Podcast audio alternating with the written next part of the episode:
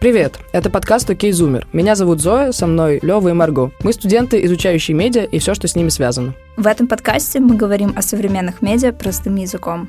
Каждый выпуск мы обсуждаем одну тему, которая волнует нас и других зумеров, и пытаемся понять, как новые тенденции меняют нашу реальность. Почему мы залипаем в ТикТок? Кто-то еще пользуется ВК? Пиратство – это не норм. Нужно воспринимать всерьез современных рэперов. Марвел. Что будет дальше? Почему в кино так мало женщин? Как обезопасить себя в интернете? У юмора короткий срок годности. Подписывайтесь на нас в Инстаграме и слушайте на всех платформах.